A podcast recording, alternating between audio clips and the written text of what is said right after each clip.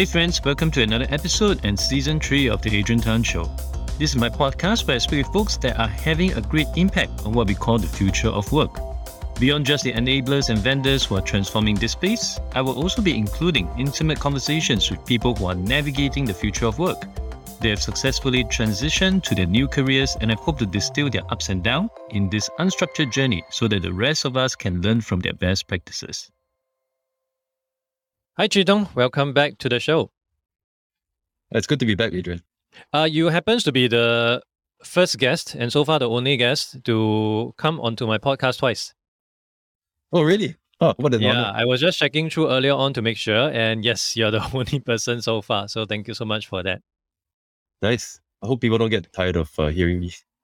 Oh, definitely not. Uh, we had great traction in terms of the listenership back then on the 2021 episode where we talk about people efficiency, etc. And of course, there was also another episode where your colleague uh, from the people science part uh, also came in, Sonali, to share more. But today we're going to be moving a bit to the side to really talk about what is happening recently, which is on, of course, people, workers returning to office or RTO for short. La. In Singapore, we are we, we love our acronyms. So I'm to stay with RTO.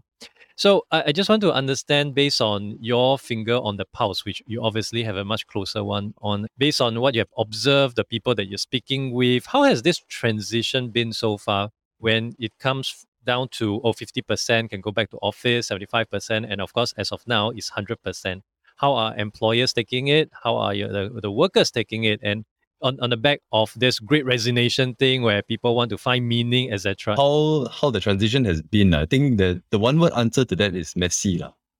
I, I think that many teams, many organizations are very much in the midst of figuring it out. So we I think we have a lot of a lot of experimentation going on, which is great. And I think to a certain extent the messiness is to be welcomed because I think the new normal has been such a hackneyed term. Uh, it's a bit corny already.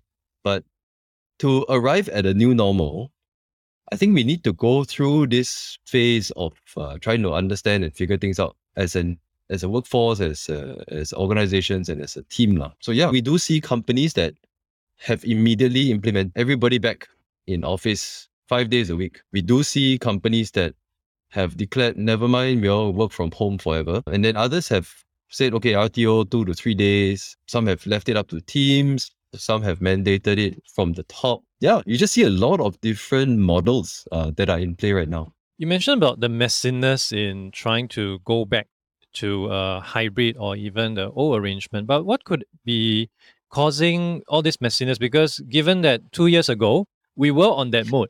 And of course, it took us two years. Some companies managed to figure out hybrid, managed to figure out remote work, whether they like it or not. Isn't it just a simple case of reverting back to what they were used to? Yeah, that's a great question, actually. I, I've been pondering this question a lot myself.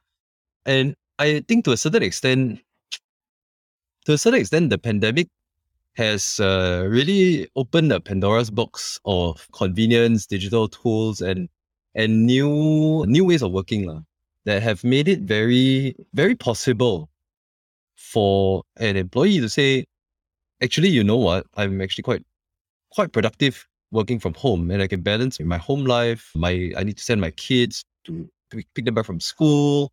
I'm looking after my elderly parents. Or maybe I just work better because I don't like being interrupted in the middle of my day by colleagues coming over to uh, join me for coffee. And some of it, some of it is is what the bosses fear, right? That people just want to stay at home because they they want the convenience, they want to slack off, they want to go and entertain recruiter calls, they want to go for other company interviews without supervision, there's a part of it that may be true.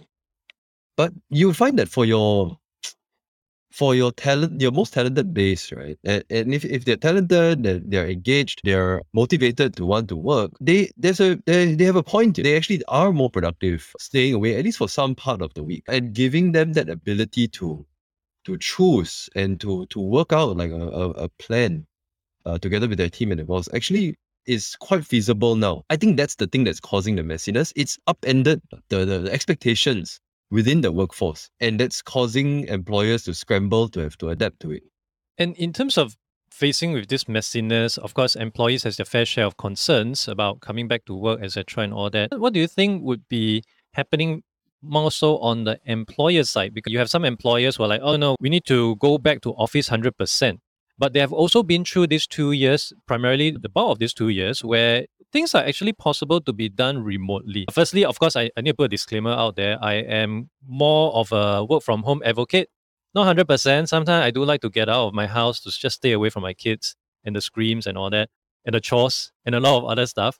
But having said that, I think primarily I'm still more on the work from home side and i do agree i'm more productive and given that your studies and your observation has also shown that employees are more productive at home what is causing for lack of a better word resistance because i've also seen a study on straits time if i'm not wrong that uh, the work from home or flexible working arrangements still isn't highly adopted even after what we have gone through in, in this thing that we call COVID 19. What do you see as some of the apprehensions or beyond just, oh, people slacking at home and all that? But we are seeing productive gains. So why not move into the direction of the outcome?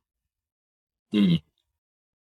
Uh, I, I think all of this actually boils down to a very basic human need uh, that we have.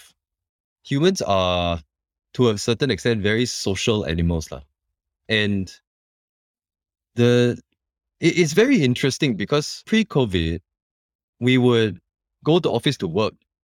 And then when we want to hang out and get make friends with our colleagues, we invite them to our home. Now it's the opposite. we are actually quite productive working from home. And then we go to the office actually to socialize and, and build teams. La. And I think that the most savvy employers recognize that and they want to bring bring that sense of belonging, that sense of camaraderie, that sense of teamwork back within the teams, especially for a lot of new hires that they've made over the last two years. It's really hard to build genuine friendships over video calls la, if you've never even met the person. In, in, in all of our studies and, and other research has also shown right that actually friendships at work is quite important to building a, a strong team. You, you do need people to feel connected to other people on a human level. So that's one aspect of it. There's another aspect of it which uh, I think also deals with companies, particularly with heavier security protocols, where actually they might find like 30% of the time have VPN issues working from home.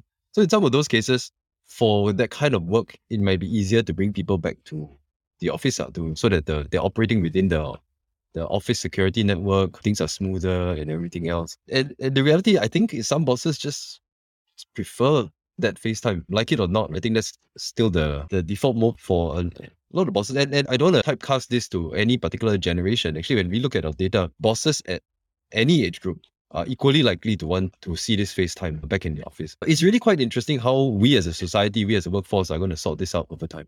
Yes, and definitely transcend nationality, the whether you are the richest man in the world or just a SME boss, everyone seems to be at least there's a version of people advocating for everyone to go back to office just to get a FaceTime. But of course, on that note, Singapore is also in a very unique situation where we actually have a shortage of talent. And most recently, Randstad actually has a report that shows uh, one in three employees whom they surveyed will actually resign within the first half of the year, which is uh, this first half is coming to a tail end very soon, should they be asked to go back to office full time? That is 33%. So out of every three friends that you have out there, one of them would actually be leaving a job before end of this month. Do you really think this is going to happen or is it just a typical Singaporean complaint again? I, I think if we really did find a 30, 33% resignation rate all in one shot, it would be quite staggering an impact on our workforce. So I, I think some of it is exaggeration. But I do see in the market today, especially specialized talent, talent where there, there are just not many people in, in the market. One of the, the, the common questions that are asked very early in the interview process is, do you guys offer flexible work arrangements? And so for the employers that that cannot deal with flexible work arrangements or don't want to be flexible, I think it's really at their own risk. La. They may not see the the impact today in terms of the talent attraction, the, the employer branding, and so on. But I'm actually 100% certain that this will eat into their foundations of growth for the next five, 10 years if, if they don't get the right talent in today and they're losing that talent because of something as trivial to the employer as a flexible work arrangement, especially after two years of finding ways to make it work. It'd be such a it's such a waste. I, I, I think it's such a waste for employers to just throw that all away and say that we haven't learned anything in the last two years. Let's go back to what we were doing in the past. And, and maybe to help the listeners get some grounding, because they, for many of them, as you mentioned earlier on, many of them are just struggling to things out, sort this mess out. Perhaps they can draw some reference from how you are running your current operations. Is it on a hybrid basis? How are communication done? And also, you mentioned earlier on, which I totally agree, uh, there are certain instances where FaceTime is definitely much more productive when it comes to ideation, whiteboarding, this kind of stuff. So how do you strike that balance and try to make sure logistically everything are well aligned and it doesn't create not just inconvenience at the employee side, but most importantly, inconvenience to the business. So we adopt a few different principles that uh, guide us at EngageRocket, right, to be able to do this. So the first one is that we need to be data driven. When we ran, we run EngageRocket within EngageRocket, and we found that actually people are quite happy working remotely. And in fact, almost half of our company are based outside Singapore. So it's uh, remote anyway. Yet, there was a sizable proportion who said that they still actually did want to come back to office at least once or twice a week. So, with that data, we then took a, a look at it and, and figured out like how do we manage this. The current arrangement, which seems to be working decently well, is we have a team Fridays where the whole company, whoever's based in Singapore, will come to our office um, so this is an opportunity for people across functions to interact, to meet, and so on. So that is pretty much mandated. And then the we also do have individual teams who then have they can then decide lah, whether they want to come back on Mondays, Wednesdays, Fridays, whether they will come back on Thursdays or whatever day it may be. So on average, you'll find people back in the office about two days a week uh, across the board. So one day with their own teams, their functional teams, and then one day with the rest of the company. Now we're still relatively small as a company, so that's easy to mm-hmm. implement. But just I, I think just like any other company, we, we didn't make those decisions lightly. La. So the second principle that we had was the principle of predictability. So it's important to minimize the communication and coordination overheads, to be transparent about when you want to come back to the office. So it's of course on a regular day-to-day basis, it's okay to just pop in once or twice, but to have some kind of stability to know that okay, this team is going to be back in office one through five this team is going to be back in office uh, Thursdays. This team is back on Tuesdays. So if you ever need to reach anybody on this, you can pop in the office and they'll be there. Right. So having that kind of predictability is useful. So yeah, data driven predictability. And then the third one that we look at is continuous learning and review. I, I don't think that we're anywhere close to a steady state yet. This is something that we're going to have to keep learning and keep refining over time. So it's something that we do review. Uh, every quarter, we just have a look at okay, how's the data looking? Um, are, are people feeling like they are productive? How's the commute time working out for people? When people are in office, what's what are they doing? Uh, and then how do we then structure those days better? Yeah, I would say adopting those three principles have actually served us quite well so far. And it sounds like uh, an evolving process as you and think just like any other companies out there, experiment and see what works, what didn't. And obviously, you shared some of the principles which are working and perhaps will continue to work quite well. Are there also any things, any pitfalls that you you feel people may want to be mindful of? Uh, things that you try but maybe did not really work that work out so that they could also consider to better their version of what they're trying to That's a good question. I think I think it's also very easy to fall into the trap, which I think we were a little bit slow to move also on having some kind of uh, split between company wide policy and team level policies. So I think we were slow to move in that way, where we were a little bit decentralized for a while. So the teams had the the ability to decide when they want to come in and so on. But then we realized that the lack of predictability was actually an issue. So we then had to was a bit troublesome. La. We had to keep uh, tabs on a central uh, spreadsheet, la, who's coming back when. And it was just administratively very burdensome. Yeah, it was actually unusual for us that, okay, we were late to implement a company wide policy, but when we did, we decided, okay, we just do uh, one day a week. And that actually created a lot more stability, a lot more familiarity. La. The expectations a lot clearer for people. So I think we could have uh, stepped in maybe a few months early. So we were late on that.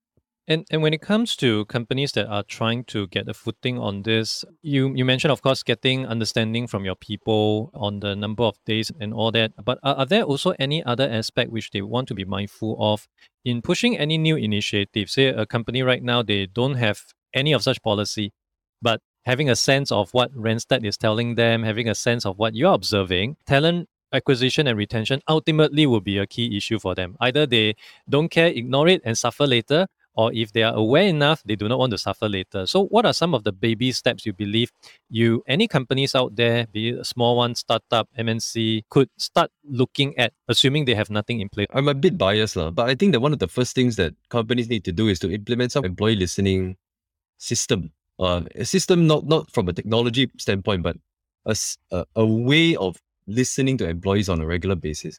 So obviously EngageRocket will be part of that system and there are many others as well that, that play that role. But that gives you some baseline data. So rather than just relying on Randstad data or relying on some other Straits Times data, you can then look at your own data within your company. How do different people in our company actually think about this issue?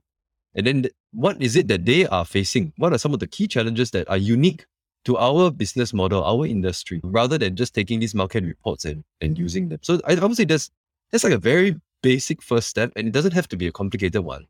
Um, and then once I, I think once you've had that, or it should come in parallel with a little bit of management soul searching. The management team really needs to buckle down and think hard about not just this tiny issue, but what is the talent? How do we think about talent in this organization? And some organizations might might rightly say, I people first, right? People are our, our greatest asset, and no matter what, we will put our people first. Great. And, and that works for many companies.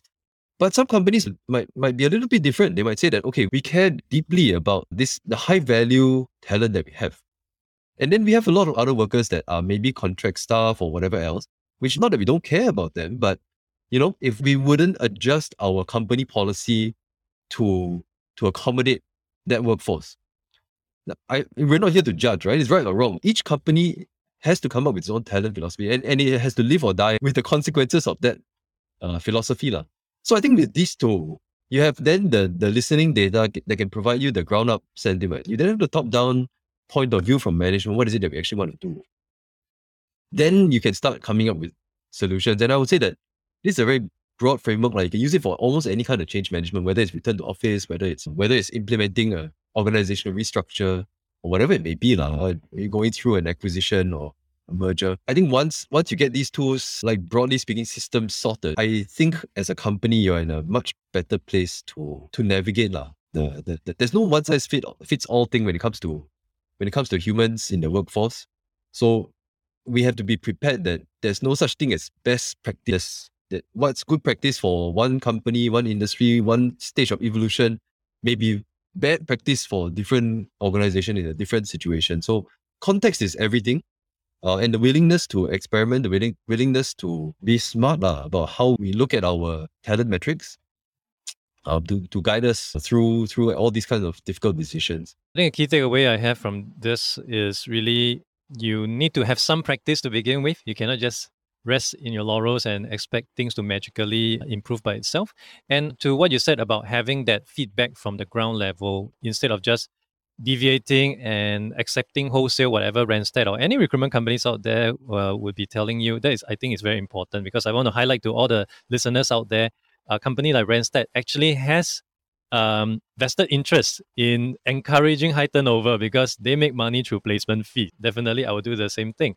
Not saying they are, by the way, disclaimer. The other thing that I'm also wondering because on this return to work hybrid, etc., it is possible for knowledge companies like yours for startups, maybe in a B2B space, etc. There will also be some industries, maybe bakery, manufacturing, etc., who obviously do not have such luxury. Does that also mean from a talent acquisition and talent retention perspective, they will always be on the losing end because they can't possibly tell their factory workers to work from home. So, what, what are some of the observations, the things that you may have seen in your clients, in some uh, other cases where there are ways to still very much work on talent at acquisition, retention in a meaningful manner, despite some of these quote unquote shortcomings? Yeah, I think that's a good question. And on that front, one of the the things that we realized early on was that this whole idea of RTO or uh, work, work from home uh, is is uh, really dependent very heavily on the lens from which the employees and the talent view the culture and the management approach within the organization. I'll give you an example, right? We're looking at a company that deploys uh, quite a large, quite a large segment of, I would say, for one of the better word, like blue collar uh, workforce lah. So security guards lah, uh, people uh, on on site. And the interesting thing was that the, during the COVID period, these people felt that they were felt that they were they were losing out lah, right? They were taking a risk for the company and everything. So the company did to to be fair to the company, they did provide some hazard pay and, and they were willing to temporarily provide certain provisions for that workforce, which was great. But the moment that things flipped and people could come back to the office, then they the people working from home or told to stay at home because of uh, restrictions from coming to office actually started singing a different tune.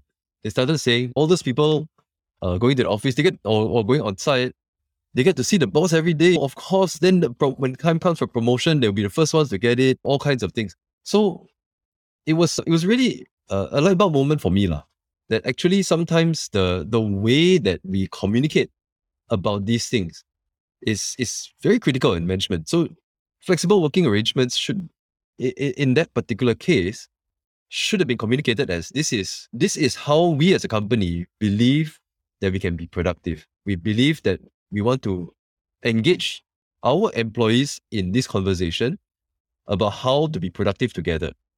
And from there, we build a normal for ourselves and then we keep moving and keep tweaking it and get better. Rather than, okay, policy. Now, three days a week you can come to work, two days a week you have to stay at home. Or things like that. And we do see, for example, in healthcare, for example, is another industry that I think have a lot of people burnt out on the front lines. F&B now they're scrambling for people. F&B and the airlines actually they're scrambling for people on site, and and maybe they they to a I mean for maybe a tier of work the workforce that still wants to work from home, they might lose out. But what then happens is that the wages will get bid up, right? For if I'm willing to work on site and nobody else is, I might be able to command a higher wage premium over my my peers. We might see some of that, but from a management perspective, I think that the ability to bring your workforce into the conversation in whatever shape or form, and then work it out with them, like what makes the most sense. Uh, I think in itself is a useful talent attraction uh, or talent retention policy. And if the word gets out and employer reputation gets out, then it's a useful attraction piece as well.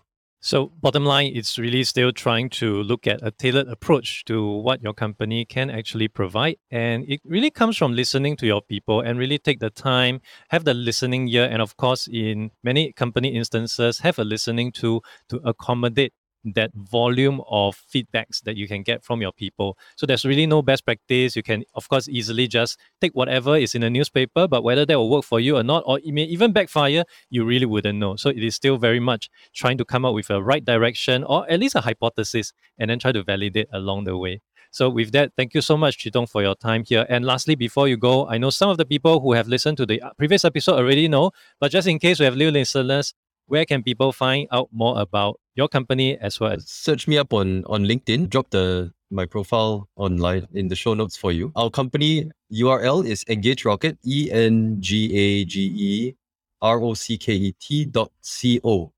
Um, and once you type that in, you'll get access to a bunch of free resources that you can access, uh, a lot of good materials to guide you and good data as well um, to support you in how you think about your own policies and how you want to roll things out uh, within your own organization. And may that be the pivotal moment for many companies who are, are listening today to really have a better way to manage their staff and in order to get a manage a happy workplace as well. Thank you so much, CheeTung. Thanks for your time. Thanks so much, Adrian. Good to be back. Thank you for listening to the podcast. You can refer to the show notes for links to more information about our guests and their businesses. If you enjoyed this podcast, it would be helpful to give a review on iTunes or follow me on Spotify. If you're using Overcast, please hit the star button under the episode. That will help get this episode and podcast out to more people who may find it useful. I'll see you in the next episode of The Adrian Tan Show.